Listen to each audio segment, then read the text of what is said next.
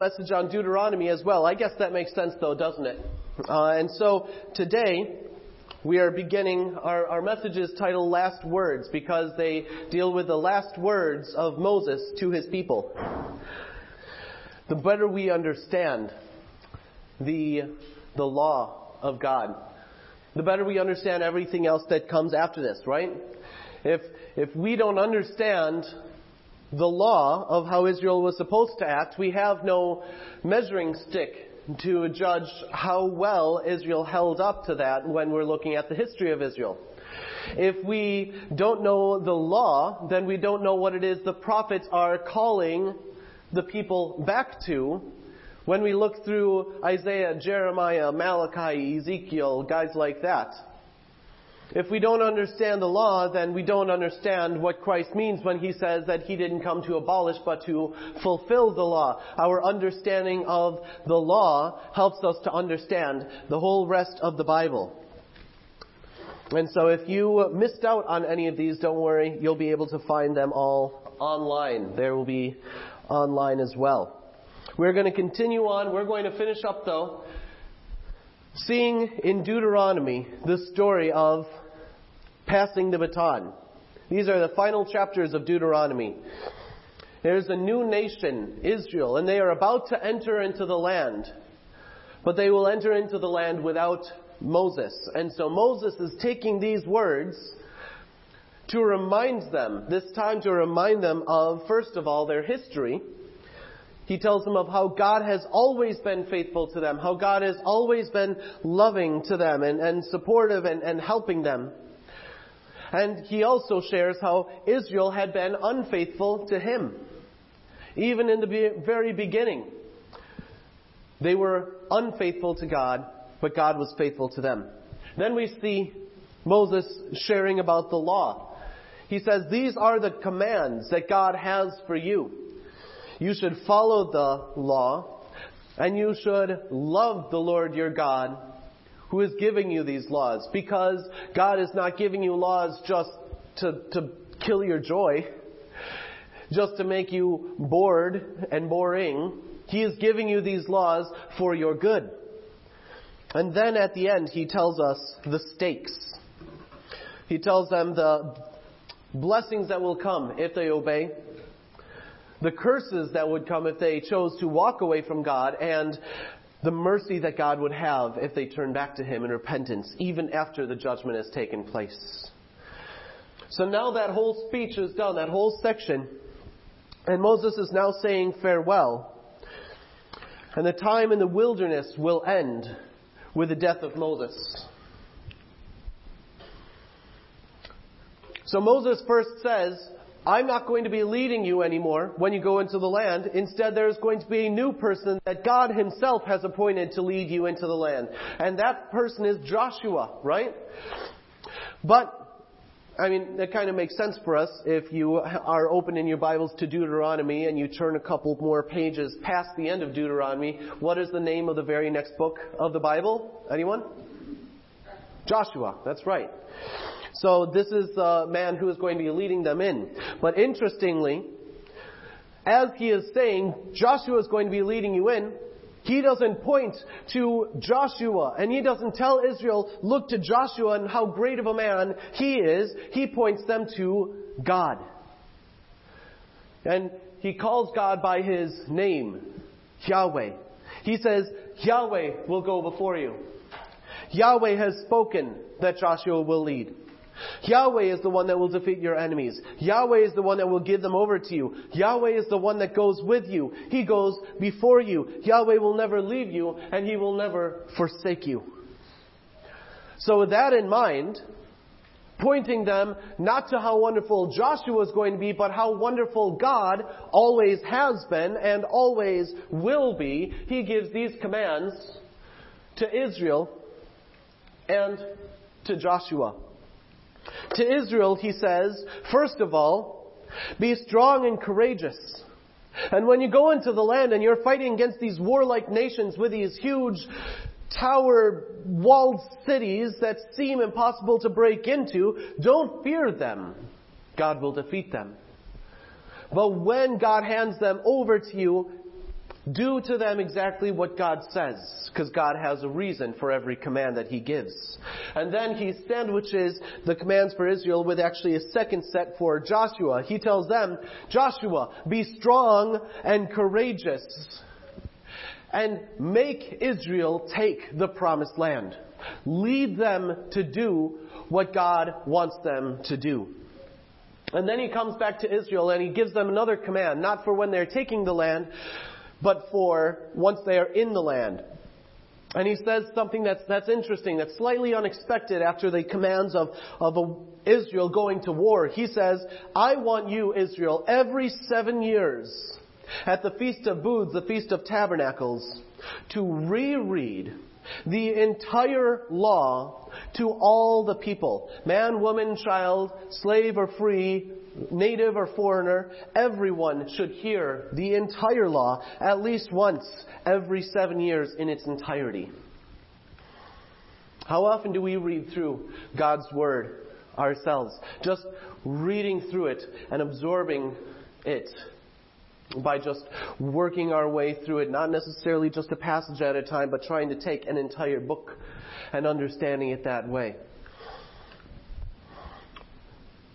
Now, with all that said, all the commands of what God wants Israel to do, God knows and Moses knows exactly what's going to happen. God is under absolutely zero delusions about the future, and He tells them, He says, I know what you're going to do. I know that you are going to rebel. I know you're going to turn to other gods.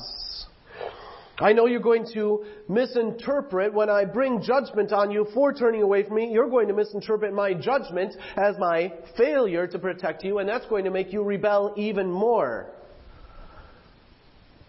And that can kind of happen to us sometimes, can't it?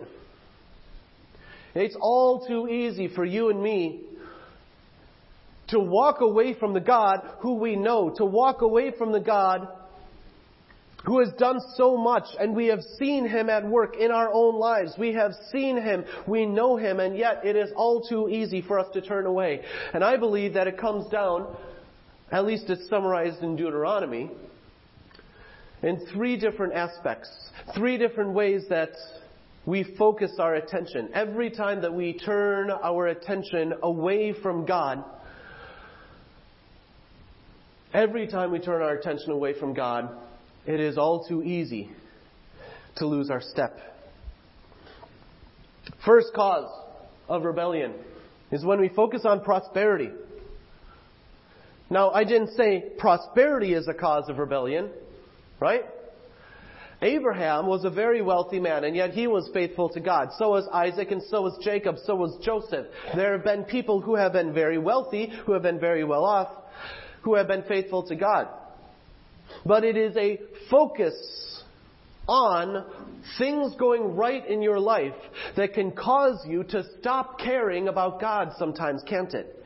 Isn't it true that when your life, at some of the hardest points of your life, when things have been the most difficult, those have been the times that you have relied on God the most strongly? And when you trusted in God, your relationship with Him was that much sweeter when He showed Himself to you? Is that not true? And yet, sometimes when things are actually going well, when we aren't hungry, when we're not worrying about how we're going to put food on the table or, or pay the next bill, our ease can lead to self reliance, can lead to say, you know what, things are actually okay. Maybe I don't have to rely on God. Maybe it's okay to just start sinning just a little bit because God, after all, is blessing me because He's so pleased with me, so it's okay if I just do a little bit, right?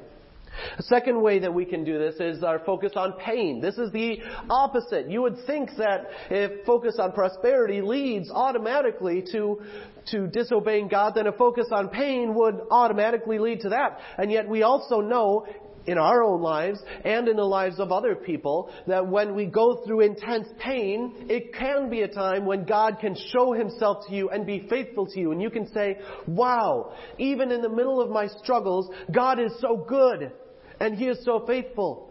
And yet at the same time, that same pain could drive a wedge between us and God, can't it? when we're going through a difficult time, difficulty with our children or our grandchildren or, or a difficulty at work or what have you, that you can say, God, where are you? And you can feel like He's not there. The focus on pain can sometimes lead us not to trust God more, but to believe that He maybe isn't all that powerful, all that loving, or all that faithful. And the third thing that can, that can cause us to rebel can be a focus on people. Now, this is interesting because the focus on people is not even here saying you're focusing on someone who is bad, who is trying to lead you away from God. Sometimes it can be a focus on the most godly, faithful man that you know that can lead you to rebel. Isn't that strange? God said to Moses, When you die, the people will turn away from me. Why would that be? Because the main reason that they were obeying was because Moses was there saying, you had better follow God. You had better follow the law. He was there enforcing that and they grew dependent not on God, but on the man. And when the man was taken away from them, so was their relationship with God because it was based on another person and not on their individual relationship with God. Let me, give me a chance to beg you, beg you. Don't let your relationship with God depend on me or any other person. If the only reason you go to church is because your spouse says we should go to church and you're like, oh, fine. You're depending on the person, not on God. If your pastor, like let's say you like me. There might be two or three of you in here, so I'm speaking to the two or three of you of whom that's true. Let's say that I'm here and at some point I am removed from this church. Maybe God calls me away to a different church or something else, but let's say I'm not the pastor here. I'm not going to be pastor forever. I mean, I'm going to live only so long, right? Let's say at some point I leave. Are you going to stop going to church? Are you going to stop your relationship with God because your pastor has left or because the, the, the music is different? Is your relationship dependent on the people or on God? All right, I spent way too long on that one. Let's keep going. God, in fact, I'm, it's interesting. I, I wasn't expect. I wasn't thinking about this as I was mentioning the music, but God even brings music into this. He says, Moses, people are going to turn away from you. So, what I want you to do is I want you to make a song for them to sing. And this song will be a witness to them even when they have turned away from you. Because isn't it true that, to be honest, my messages that I speak to you Maybe they will help you to generally understand God's Word a little bit more, but who here can tell me any exact phrase I spoke a month ago? Probably none of you. You don't remember the words. How many of you, actually asking you to raise your hands for the second question, can remember a childhood ditty that you heard on the radio or on television? Anyone? Able to remember something from 30 years ago from the radio or from television? Anyone? Oh, come on. Phil, I know that you can. You can raise your hand. No. Al, come on. You know songs. Music sticks with you. Even if it's not a childhood ditty, how about a favorite hymn? If I were to sing, Amen. Perfect. Exactly. Even if you didn't sing it, you still knew it. Moses puts to them a song for a disobedient Israel in the future to tell them. In this song, he, the, it tells them of Yahweh's love for them at their beginning of the nation. It predicts their, fail, their faithlessness to God and their pursuit of other gods. It says that, that God will judge them, and He will judge them harshly, and yet He will preserve them until eventually they begin to understand that there is no God but Yahweh. And when they do that, when they understand that and turn back to them, the end of the song says that God will make his people righteous. He will vindicate them and he will heal their land. This is the promise of the song, that even when they have turned away from God, the song will hopefully stay in the culture, calling them back continuously. Songs have a very big impact on our understanding of life.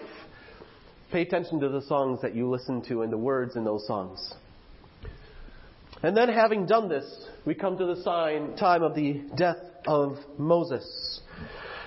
Moses can't enter into the land with Israel because of his disobedience. And so God just shows him the land from atop a mountain.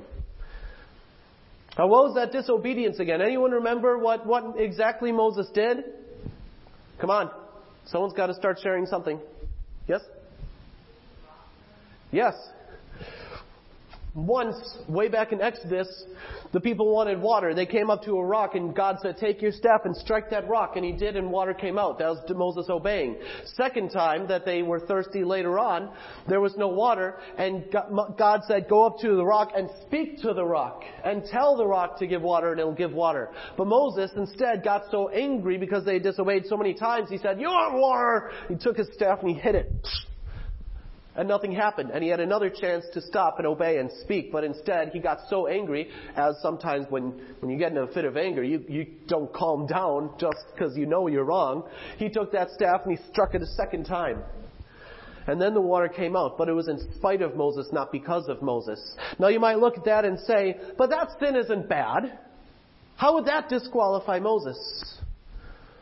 Then here's where I get to speak to myself, as well as to each of us who have our own spheres of influence where we are given authority over another person in our lives. A small failure in leadership can devastate those that God has given you charge over. That's where I speak to myself. This is something I have to tell myself again and again. Because a small failure in my life can devastate you. What happens if I let sin into my life and I don't take care of it, if I don't address it, what happens? I start to not preach about it. And if I see it in someone else's life, I just push it aside and say, oh, that's probably nothing, right? Sin in our lives affects other people. And for Moses, it was a small sin, seemingly, but it hurt the nation of Israel. And so God calls Moses up. And he dies. And let, let me actually read these words to you. The last chapter of Israel. If you have your Bible, you can turn there as well. It's the final chapter, just 12 verses long. Then Moses went up to Mount Nebo from the plains of Moab and climbed Pisgah Peak, which is across from Jericho. I practiced those words. And Yahweh uh, showed him, not showed him, showed him the whole land from Gilead as far as Dan, all the land of Naphtali, the land of Ephraim and Manasseh, all the land of Judah, extending to the Mediterranean Sea, the Negev, the Jordan Valley with Jericho, the city of palms, as far as Zoar.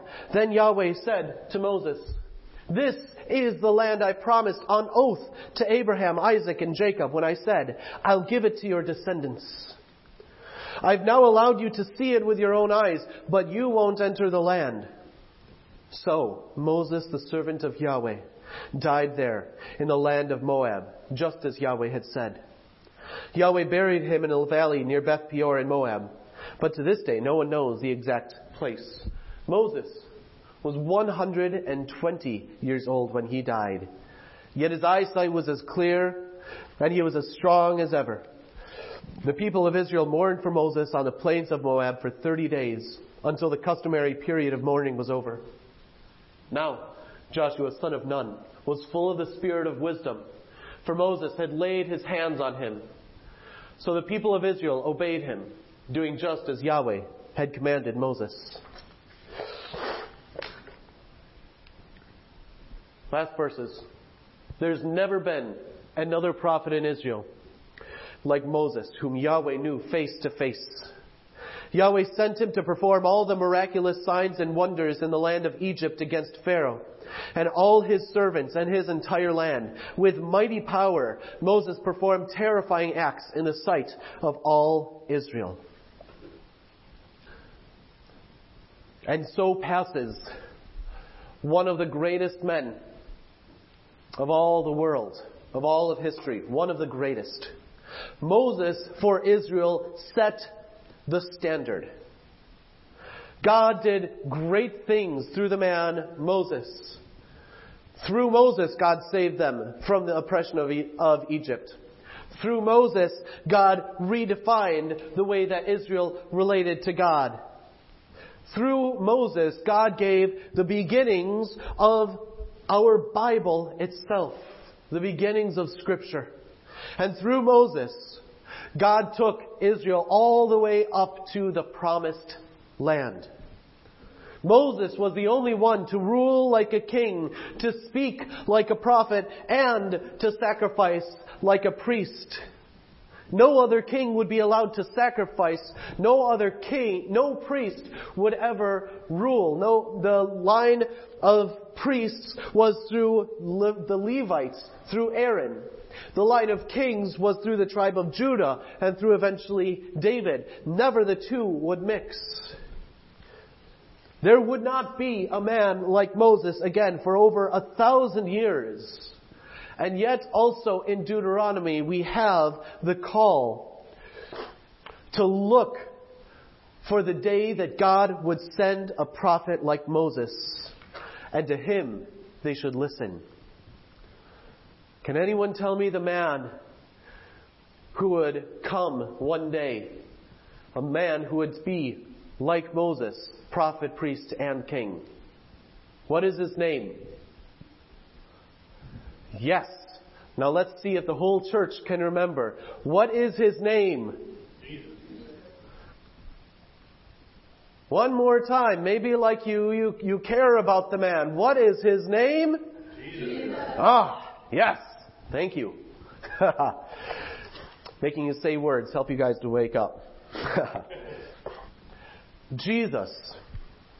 Jesus is the one who would come that would not only be like Moses, but would surpass him completely.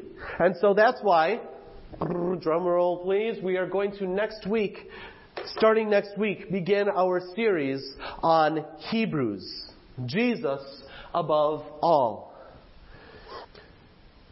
They would find in Jesus that he would save them not just from Egypt, but from sin and death. Not just Israel, but the world. Jesus would redefine, like Moses did, the way that they relate to God. He would fulfill the law in himself, and he would allow people to have eternal life freely by his grace. You received life, for the record, freely by grace beforehand, but it was because of Jesus coming that a new way to relate to God would be introduced. And it would be Jesus that would offer not just Israel, but everyone a rest far greater than that which Joshua would eventually lead the nation into. Hebrews is a book that was written to, well, Hebrews, uh, who were familiar with the law. References to Genesis, Exodus, Leviticus, Numbers, and Deuteronomy abound in this one book, which is exactly why we are going to be diving into this book as the next series. Because as we finish the law, there's no better time to see how Christ compares to and supersedes it all. But before we do that, let's see what we can take away from our time in this passage and in Deuteronomy. Deuteronomy chapter 31, verses 10 through 13. go ahead and pull that up right here. It says, And Moses commanded them, at the end of every seven years, at the set time in the year of release, at the Feast of Booths, when all Israel comes to appear before Yahweh your God, at the place he will choose, you shall read this law before all Israel in their hearing. Assemble the people, men, Women, little ones, the sojourner within your towns, that they may hear and learn to fear Yahweh your God and be careful to do all the words of this law. And that their children, who have not known it, may hear and learn to fear Yahweh your God as long as you live in the land that you're going over the Jordan to possess. I hope that we can take away from this is we have seen so much of the way that God wants to relate to us in the way that God said He wanted to relate to Israel. We have seen His commands. We have seen His grace. We have seen His mercy. We have seen the blessings He wants to give us, the discipline for disobedience, the mercy to take us back every time we turn back to Him. We have seen the sacrifices that God provides so that we don't have to be judged for our sins. And most of us will look at all of these things and we will look at our own personal lives and say, alright, in that case, if this is what God wants for me, then I am responsible for me, right? I am responsible to listen. I am responsible to trust God. I am responsible to obey. And for most of us, especially here in America, you know, the land of the free, where, where we kind of only don't tread on me. We decide that our responsibility only really extends as far as ourselves. But that is not what God says. My responsibility is for more than just my obedience. Each of us each and every one of the people in this room, in this building, every believer, every Christian is given a responsibility from God to not just your belief, your love, your obedience, but to pass on that trust, love, and obedience to others, and especially to the next generation. Moses gave a warning to Israel. But that warning is for us as well, isn't it? I've heard it said, and I believe it's true, that every church is one generation away from extinction.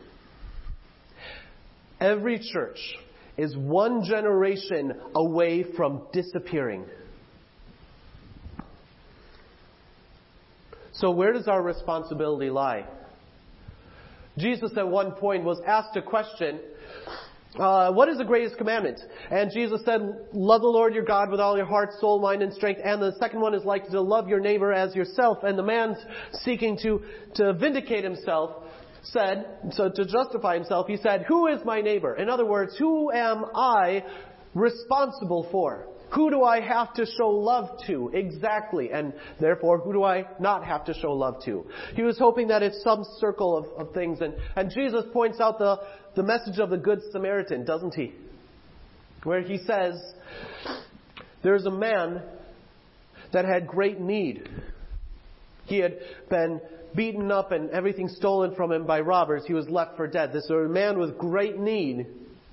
And other countrymen saw his need and passed by and left him alone. And then another man who absolutely is not from the same nation, who is actually no, normally would be antagonistic to him. He saw his need and he saw that no one else was helping him and he said, this is my responsibility. So who are we responsible for? To share the love of Jesus with, to encourage them to love, trust, and obey God. Here's a good line. If no one closer to a person is drawing them to God, if there's a person and no one closer to them than you is drawing them to God, they are your responsibility. So first of all, here's an example. Parents, parents, your children, before anyone else's responsibility, are your responsibility. It is not just enough to, to send them to church and say, the Sunday school teachers will teach them about Jesus. If you trust in Jesus and you know Him, Spend time with them in God's Word. Teach them about God's Word in your home. Parents, your responsibility first. Now let's say that you're someone that you're not a parent of, but, but you're still family. Let's say that you're an aunt or an uncle or a grandparent. If their parents are teaching them about Christ, then good on them. That's great. You still are invested in their lives, but their parents are taking care of their responsibility. But if you are an aunt, uncle, or grandparent and the parents are not teaching them about Christ, they're your responsibility first. Right? It makes sense. Help them to know Christ to the extent that you can. Let's say that there's someone that you know who you are family friends with. You are close friends with their family. And there is someone and no one in the family is drawing them to Christ. And you are the, one of the closest family friends that they know. You may be the only gospel, the only Bible that this person ever reads. Your life. Will you tell them? This family friend of yours, when their family is not. And by the way, there is a responsibility for every one of us to draw all people to God. Every single one of us has a responsibility to do every other single one of us. I have a responsibility to you. You have a responsibility to me and to each other to encourage one another to be closer to God. Now, in case you're wondering, you're saying there is not nearly enough hours in the day, and I have, I, I don't, I barely have enough energy for myself. It, you, you, can't just say that you can turn around and give yourself to everyone uh, fully 100%. Even with Jesus, what do we see in his example? Jesus ministered to thousands, right? He taught thousands and he, he probably healed hundreds. And he had about 120 people who were followers with him. About 120 people after his death and resurrection and ascension were gathered together in Jerusalem in Acts chapter 1 and 2. Remember? About 120 people who followed him. And of those 120, there were only 12 that he chose and said, I'm going to specially focus on you, really helping to develop you into leaders. And even of those 12, there were only three that sometimes he would invite in up to the mountain to see transfiguration or further into the garden before his arrest, Peter, James, and John. So Jesus, even he, did not give himself as fully to every individual person. We give ourselves more to the people that we are closer to. If I, for instance, let's say I were to spend so much of my time ministering to the church that I neglected Tamara and my children, you know? And I, I was, looked like a great pastor and I preached really well, but I showed no love to Tamara or the children at home. At the end of my life, do you think that I'd be able to look at my, my, my history, what I had done, and say, wow, I'm really proud of that? No, if I neglect my own family for the sake of the church, then I would say that I had failed. Wouldn't you? So we, we are responsible, we have levels of responsibility that send us out of our comfort zone, but at the same time there's also that recognition of how much time and energy we give. And there's that balance, and I'm not going to tell you exactly what the, the calculation is or the, how much you should do. I will allow the Spirit to lead you in that. But please, let the Spirit of Christ and the love of Christ encourage you in this. For some of you, that's going to be leading you to step out of your comfort zone more, to maybe reach out to someone you never did. For some of you, you may be already overwhelmed and pushing yourself past the point of, of your, your limits, and you may actually need to scale back. Trust the Spirit, follow the Spirit, talk with other people who know you and know your relationship with God. And this God will not lead you wrong.